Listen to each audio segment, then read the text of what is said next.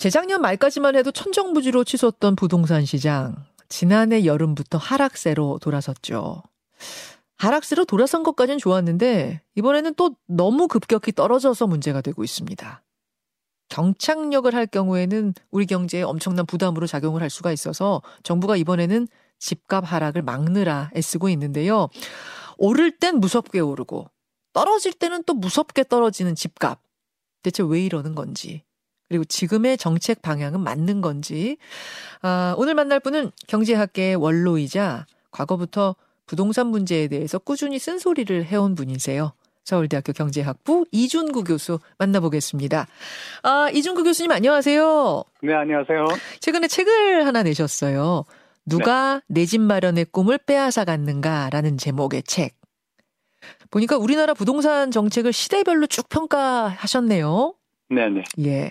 부동산 시장 이해하려면 이렇게 좀 길게 봐야 한다 그런 말씀이신 거죠? 네, 그렇죠. 역사적 맥락을 알아야 된다는 거죠. 어, 대략 얼마나 길게 봐야 됩니까? 어, 뭐 길게 보자면 한 2, 3년, 10년을 봐야 되겠지만 사실 이 책은 2006년에 쓴 글이 처음이에요. 네, 네. 그러니까 2006년서부터 지금까지 한 17년 가량을 제가 음. 기록한 거죠. 그렇죠. 네 정부에 걸쳐서의 부동산 정책을 쭉다 평가하신 거예요. 네, 네. 그러면 어 현재의 부동산 상태부터 좀 진단을 해보죠. 네네. 부동산 문제를 오래 연구해 오신 분으로서 보시기에 지금 현재 우리 부동산 시장 하락기인 건 알겠는데 초입입니까? 뭐 피크입니까? 어디쯤인가요? 근데 이거는 말하기가 힘든 게요. 네. 정부가 어떤 대응을 하느냐에 따라 달라져요. 어... 그러니까 그 지금 가만히 놔두면 그 집값이 상당 한 폭으로 떨어지게 돼 있어요. 왜냐하면 문재인 정부 말기까지 너무 많이 올랐으니까요. 그렇죠. 그런데 지금 정부가 지금 그 부동산 투기 억제 장치를 계속 풀어나가고 있잖아요. 그렇죠. 그 핵심적인 것까지 지금 건드리고 있거든요. 제가 보기에는. 핵심적인 거라면 어떤 거 말씀이실까요? 그러니까 예를 들면 종부세 중과라든지. 아. 그다음에 임대사업자 등록제를 폐지한 것을 다시 부활시킨다든가. 그렇죠. 이 두 가지는 이 부동산 투기 억제 장치의 핵심인데 음. 이거를 건드리면 예. 때에 따라서 다시 투기가 불붙을 수 있고 그렇게 음. 되면 그 앞날의 전망이 무척 힘들어지죠. 아, 그냥 두면 뚝뚝뚝 떨어질 거 분명한데 정부가 뚝뚝뚝, 지금 네. 정, 정부가 지금 강하게 개입하고 있기 때문에 그렇죠. 이게 지금 하락기의 초입인지 아니면 다시 꺾어서 올라가는 건지 뭔지 잘 모르겠다 그 말씀이세요. 그렇죠. 그렇죠. 정부가 어떻게 대응하느냐에 달라지니까요. 아, 그렇게 보시는. 자, 지금의 이제 부동산 정책 얘기하기 전에 우선 그러면 거시적인 부동산 그래프를 한번 이중구 네. 교수님과 함께 들여다보겠습니다. 네. 그 거시적으로 봤을 때 부동산 그래프라는 건 항상 우상향이다. 이거 네. 맞는 말인가요? 거의 맞죠. 거시적으로 보면 거의 맞아요. 그러니까 미시적으로는 하락기도 있지만 예. 큰 관점에서 보면 계속 상승해 왔어요. 제가 그걸 톱니 효과라고 불렀어요. 위쪽으로 올라가기만 하지 내려가지는 않는다 그래가지고 어. 제 책에 그 그림도 보여져 있거든요. 근데 인구가 지금 계속 급격히 줄어들고 있잖아요. 그러면은 네. 장기적으로는 집값이 크게 봤을 땐 좀 하락될 수 있는 건 아닌가요? 앞으로 그렇게 되겠죠. 그럼 거시적으로 봤을 때 지금까지는 상승만 존재했던 게 사실인데 네. 또, 또 거시적으로 한참 뒤를 보면 하락으로 네. 갈 수도 있다 그 말씀이세요? 하락으로 갈 수 있죠. 그런데 이제 아, 그 하락이 얼마나 빠르게 진행되느냐에 따라서 경착륙이 될 수도 있고 연착륙이 음. 될 수도 있는 거죠. 아, 좀 긴 장기적인 그래프로 봤을 때는 는 내려가요. 집값이 이미 너무 높은 수준으로 올랐기 때문에 음. 이 수준을 계속 유지할 수는 없어요. 그렇습니까? 왜냐하면 그 보통 일본의 부동산 거품이 꺼질 때요. 네. 부동산 가치의 총합 대 GDP의 비중이 5.4 비율이 5.4 대 1이었거든요. 네네. 근데 우리가 지금 약간 5 대 1 정도 돼요. 아. 그거는 상당히 부동산 가격이 높은 수준에 이미 올라왔다는 것이고, 아. 이거를 우리의 소득으로 지탱하기가 힘들 거라고 봐요, 저는. 네. 자, 그렇다면 좀 좁혀서 지금의 부동산 정책은 잘 가고 있는지 좀 미시적으로. 아, 저는 전혀 잘 가고 있다고 보지 않아요. 교수님 질문이 끝나기도 전에 네. 전혀 잘 가고 있지 않다. 아, 그러면 그럼 그 너무 제가 강력하게 느끼는 거니까요. 아니 근데요. 문재인 정부 5년 그동안 부동산 가격 심각하게 폭등하면서 심각한 사회 문제가 됐고 네. 윤석열 정부 들어서면서 세계가 금리 인상기 들어가면서 네. 뭐 물가가 너무 오르니까 네. 집값이 떨어지기 시작하는데 그게 또 무섭게 떨어지니까 경착륙 막기 위해서 정부가 뭐 이런저런 규제 푸는 거잖아요. 지금 무섭게 떨어진다고 볼, 보진 않아요. 아, 경착륙 경고 나오는 거 아닌가요? 아, 아니, 아니. 난 그렇게 보지 않아요. 아, 그렇게 보지 않으시는군요. 네. 지금 경착륙 운운하는 것은 네. 그 다주택자들을 중심으로 해서 그런 목소리를 내는 거지. 어. 아직은 경착륙의 신호가 오지 않았어요. 어, 그렇군요. 특히 다주택자에 대한 종부세 경감책, 이게 졸속 중에 졸속이다, 이렇게 강하게 비판하셨어요? 네, 그렇죠. 그렇죠. 왜냐하면, 그, 문재인 정부 때 도입한 그 부동산 투기 억제제 중에서 가장 핵심이 바로 이거거든요. 그러니까 보유세를 무겁게 하면, 음흠. 부동산 투기가 힘들어져요. 음. 그건 분명하지 않습니까? 그렇죠. 못 사겠죠. 예를 들면 그 세 채 이상 가진 사람은 최고 6%의 세율이 적용되는데 예. 예를 들면 집을 100채를 가지고 있는 사람이라면 예. 한 채 예를 들면 적게 해도 1억씩 쳐, 서 100채라면 100억 원의 과세 표준을 가지고 있는 사람이잖아요. 그렇죠. 그런 사람이면 6억 원을 내야 된단 말이죠, 매년. 음, 6억을. 네, 매년 6억 원을 현금으로 내면서 버틸 수 있는 사람이 어디 있겠어요. 아하. 그러니까 다주택 보유가 힘들어지는 거죠. 예, 예. 그런데 이제 그 지금 윤석열 정부가 들어오면서 그거를 이제 낮추겠다니까 음. 다주, 다주택 보유가 훨씬 쉬워지는 거죠, 이제는. 음, 종부세를 이제 문재인 정부에서는 다주택자가 아니라 1주택자, 그러니까 자기가 네. 사는 실거주자한테까지도 굉장히 무겁게 물었다 해서 굉장히 원성도 높았고 실제로 어, 선거에서 패배하는데 큰 영향을 줬다는 그렇죠. 이야기도 있거든요. 네. 그 부분은 저도 동감해요. 그런데 그거는 예. 그 문재인 정부가 1주택자에 대한 종부세 세율을 높였다기보다는 예. 음. 공시지가가 계속 현실의 시가하고 그 갭이 줄어들었으니까 과, 예전에는 과세 대상이 안 돼 있던 1주택자가 음. 이제는 과세 대상에 편입된 거죠. 그렇죠. 그렇죠. 예, 예. 그러니까 1주택자에 대해서 종부세를 더 무겁게 부과하는 것은 저도 반대예요. 문제는 핵심은 다주택자다. 아, 그렇죠. 그렇죠. 아, 그들이 핵심이에요.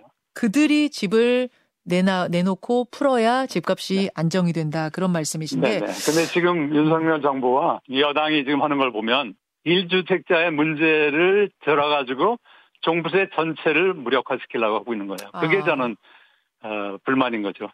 아주 아주 떨어지기 전에 막아야지 뭐, 뭐 예, 예방 효과가 있다 뭐 이런 건 아니에요? 아, 뭐 그런 얘기는 할 수 있어요. 그런데 그렇게 하게 되면 예. 뭐 조금만 뭐 예를 들면 병에 징후가 있을 때 극약 처방할 수 있는 거 아니에요? 그런 식으로 따지자면. 그렇게 보시는군요. 네네. 그래서 다주택자한테까지 왜 종부세를 푸는지 요거 이해하는 건안 간다 이해가 안 되는 거죠. 또 하나는 네. 임대사업자들에 대한 혜택을 네. 다시 부활한 거 요거 이해 그렇죠. 안 간다. 예, 그게 저는 핵심이라고 봐요. 음... 왜냐하면 지금 예를 들면 빌라왕 그런 문제들이 지금 사회 문제화하고 있잖아요. 예. 근데 예를 들면 천채를 어떻게 가지고 있겠습니까? 이건 저 임대사업자 등록제 때문에 가능한 거거든요. 아하. 예를 들면 천채를 가지고 있는 사람은 한 채에 1억씩 하면 천억 원이고 네. 세금을 6%를 종부세를 내게 되면 60억을 1년에 내야 되는데 그렇죠. 60억을 내면서 버틸 사람이 어디 있겠습니까? 없죠. 근데 임대사업자 등록제 하에서 그 사람들에게는 임대 된 주택에 대해서는 종부세가 전면 면제되니까 아. 한 푼도 내지 않으니까 그게 가능한 거거든요. 그렇군요. 그렇군요. 그러니까 그런 것들을 다시 재현시키는 거죠. 그런 일들을. 그럼 네. 교수님의 진단 하에는 네. 어, 지금 이렇게 풀었다가 뭐 임대사업자도 풀고 다주택자들한테도 규제 네. 풀었다가는 네. 다시 문재인 정부 때처럼 치솟을 가능성도 있다고 보세요? 치솟는데 즉시 치솟진 않아요. 음. 왜냐하면 제 책에서도 얘기했지만 네. 이명박 정부와 박근혜 정부 한 8년, 9년 동안 예. 계속 부동산 투기에 불을 지폈거든요. 음... 그래도 바로 불 붙지 않았거든요. 아. 그게 문재인 정부에서 불 붙거든요. 아, 아 부동산이라는 그러니까 게 효과가 그렇게 오래 있다 나타나요? 아, 아, 그렇게 일반적으로 그렇게 길진 않아도 네. 모든 정책에는 정책 시차라는 게 있어요. 예. 다주택자들한테 이렇게 풀고 임대사업자들한테 특혜 주고 해도 이게 불붙을 분위기는 아닌데 당분간은. 근데 이제 이런 기조를 계속 하다가 언제 확 그 불이 붙을 시점이 오면 음. 문재인 정부 때 일이 또 다시 반복되는 거죠.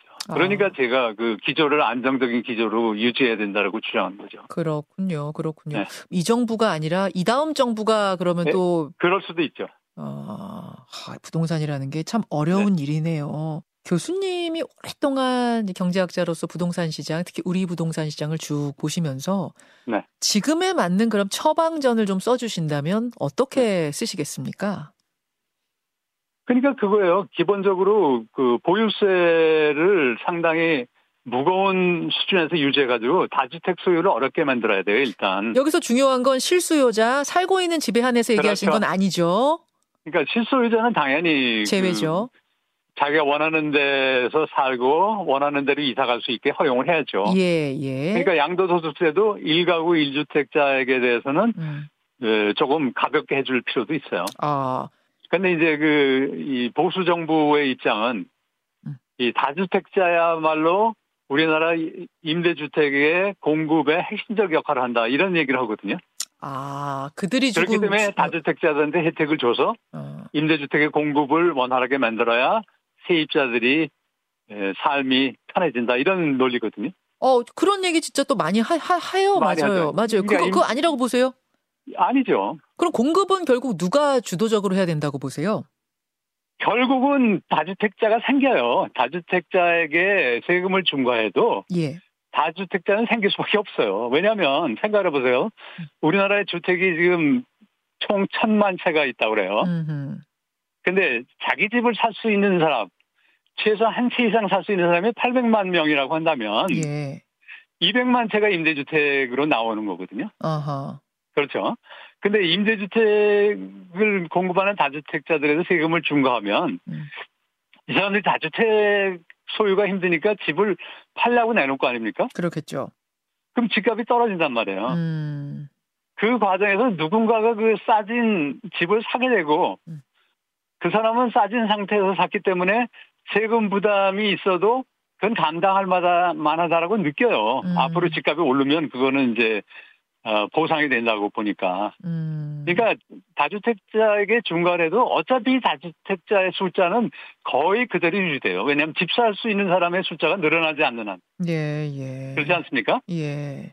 그러니까 다주택자에게 세금을 중과한다 그래서 임대주택의 공급량이 줄어든다는 걱정은 할 필요가 없고 음. 오히려 우리가 거기서 누릴 수 있는 좋은 효과는 집값이 전반적으로 하락하는 그런 효과는 거죠. 아이고. 그래서 제가 다주택자 된 중과를 주장하는 거예요. 어, 다주택자 임대 사업자들이 빌라를 짓든 뭐 건, 아파트를 네. 짓든 지어서 네. 공급하게 하는 그거는 무린 건가요? 그것까지 아, 그거는 좋아요. 그건 좋아요. 제가 미국에 살 때 보면 예. 임대주택이 대부분 기업형이에요. 아. 그거는 왜 좋으냐면 그거를 건축하면서 임대주택의 공급량이 늘어나고 그 다음에 그 기업에 대해서 일종의 규제를 하거든요. 음. 규제를 해가지고 임대료를 마음대로 올리지 못하게 하고. 아하. 그다음에 그 일단 거기 들어가면 네. 임의로 나가라고 할 수가 없어요. 어. 특별한 요건이 갖춰지지 않는 한. 그런 식으로 장치를 우리, 많이 해놓는군요. 근데 우리나라는 개인이니까 음. 아 내가 딴 사람한테 줄 테니까 너 나가라 할 수도 있고. 음. 너저 지금 집값 임대료가 올라가니까 2억을 더 내라 이렇게 할 수도 있잖아요. 그렇죠. 그러니까 임대 임차인의 입장이 무지무지하게 불안한 거죠. 음, 그렇기 때문에 네. 다주택자 뭐 임대 사업자들에게 보유세를 더 강하게 물려서 네, 내놓게 해야 된다 집을. 또 있습니까 혹시 교수님? 아 그거 아니에요. 저는 다른 규제들은 오히려 풀어가야 된다고 봐요. 어... 그러니까 다른 규제들은 풀고 단순화해 가면서 예. 보유세 중과라는 그러한 그 투기 억제 장치의 핵심은 유지하는 것이 정답이라고 보는 거죠. 아 다른 규제들 예를 들면 뭐 투기 과열 지구라든지 뭐또뭐 뭐, 뭐 주택 풀어, 대출 퍼센트라든지 이런 것들 이런 네. 건다 풀어도 돼요. 네 풀어도 돼요. 다주택자에 아. 대한 중과만 계속 유지한다면 그건 풀어도 돼요. 어, 그렇군요. 그 단순화 시켜라. 네. 막 네, 네. 복잡하게 이런저런 모든 규제 장치 네. 다 놓지 말고 오히려 네. 핵심적인 다주택자. 네. 실소유자 네. 말고 다주택자에 대해서 강화하라. 네, 그거예요. 야, 처방전이 굉장히 심플한데요? 네. 네. 알겠습니다. 서울대 경제학과 이중구 교수 지금 만나고 있습니다. 아, 그나저나 경기 회복이, 회복이 시급한데요, 교수님. 네. 올해 세계 경제는 어떻게 전망하세요? 전망이 어둡죠. 어둡습니까? 그러니까 이 갑자기 음. 그 경기가 호전될 그럴 호재가 보이지 않, 않는 상황이니까요. 음, 언제까지로 이 침체의 늪을 보고 계세요? 한 2, 3년 사이에는 그런 그 전환점이 잘 보이질 않아요. 아, 앞으로 2, 3년이요? 네네. 그거는 왜, 왜 그렇습니까? 경, 경제가 지금 이런, 어, 시점에 와 있다고 봐요. 왜냐하면 네. 2차 대전 후에 예. 1950년대, 60년대, 70년대가 세계 경제가 전대미문의 호황을 누렸거든요. 그렇죠.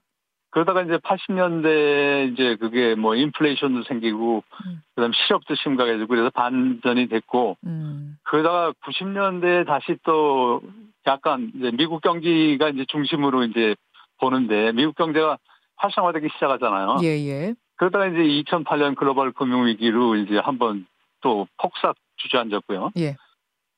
그러다가 이제 조금 회복이 되려 그러니까 또 코로나가 생겼고요. 그렇죠. 그러니까 지금 그 대세를 보면 예. 대세 상승기가 아니에요, 지금은. 지금 교수님은 큰 네. 그래프를 보고 계시는 거군요. 네, 예, 예. 큰 그래프가 꿈틀꿈틀거리는 걸 봤을 때 네, 예. 지금 시점은 이게 이게 한 2, 3년은 더 갈 침체다. 예, 예. 그러니까 이 예를 들면 어, 경제가 크게 가시적으로 활성화되려면 예. 투자 붐이 일어나야 되는데 그 어. 그 투자 붐이 일어나면 우선 기술 혁신을 통해서 투자할 대상들이 급격히 늘어야 되거든요. 여기서 말하는 기술 혁신이라 아주 획기적인 기술 혁신 그렇죠. 말씀하시는 거죠. 그렇죠. 그러니까 산업혁명에 음. 준하는 그런 기술 혁신이 일어나야 되는데 예. 그게 지금 잘 보이지 않거든요. 물론 아. 바이오나 그저 테크 저 인터넷 혹은 뭐 음.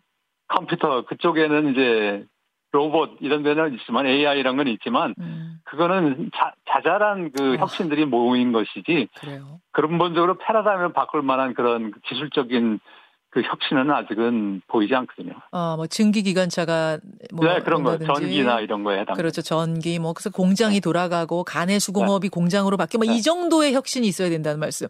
그렇죠. 혹시 뭐 우주 산업 이런 게 아닌가요? 저는 저는 거기에 대해서는 비관적으로 생각해요. 아, 그렇게 보세요? 우주 산업은 그냥 장기적으로 투자하는 거지. 어... 그, 우리의 뭐, 살아 생전에 거기서 뭐, 얻을 수 있는 가시적인 혜택 이런 거는 저는 불가능하다고 봐요. 아. 아, 이게 참, 말씀을 듣고 나니까, 이게 새해 벽도부터 좀 암울해지는데, 교수님. 그러니까 그런 게 맞춰 살아야 돼요. 그 맞춰 살아야 됩니까? 네, 특히 우리나라 같은 경우는 과거에 고성장, 고도성장기에는 7%나 10%의 성장률이 너무나도 자연스러운 것이라고 생각했잖아요. 맞아요. 이제 예. 그 시대는 지난 거죠. 지난 겁니까? 알겠습니다. 이럴 때 정부가 할 수 있는 건 뭡니까? 저는 없다고 봐요. 미안하지만. 교수님 없다고 하시면 저는, 저는 항상 그 제 주장은 정부는 경제를 안정적으로 이끌어갈 필요가 있지. 음. 괜히 갑자기 그 뭐야 악셀을 밟듯이 그런 음. 식으로 그 경제를 어 뭐랄까 활성화를 위해서 무리수를 두면 안 된다고 봐요. 오히려 부작용이 무리수를, 크다. 예, 무리수를 두어서 되는 게 아니고. 아 그렇게 보시는군요. 시장에 네, 너무 그, 너무 개입하지 마라. 음. 그렇죠. 그 경제학자들이 내린 결론은 인위적으로 성장률을 부추길 수 있는 정책은 없다는 거예요. 알겠습니다. 그럼 국민들 개개인은 뭐 이럴 때 그냥 소비 줄이고 이른바 짠테크 하는 것밖에는 아, 아니 아니 아니 소비 줄이면 안 되죠. 아, 아니 돈이 없는데 어떻게 써요? 월급 아니 물론 물론 돈이 없는데 쓸 돈이 없어서 예. 저 벨트를 타이트하게 매야 되는 건 사실이지만 예. 케인즈가 뭐라고 얘기했냐면 우리는 지금 결핍의 시대가 아니라 풍요의 시대에 살고 있다. 음. 그러면 풍요의 시대에 맞는 심리 상태가 필요한데 음. 과거 결핍의 시대에 너무 익숙해져 있기 때문에 항상 저축을 하려 든다. 그것이 우리 자본주의 경제가 종종 불황에 빠지는 근본 원인이다 이렇게 얘기했잖아요. 예. 그러니까 지금 이 상황에서 음. 국민들이 개개인의 입장에서 볼 때는 허리띠를 졸라매야 되지만 음흠. 모두가 졸라매면 모두가 어려운 상황에 빠지게 되는 아, 거예요. 아, 쓸수 있는 사람은 써야 되는군요.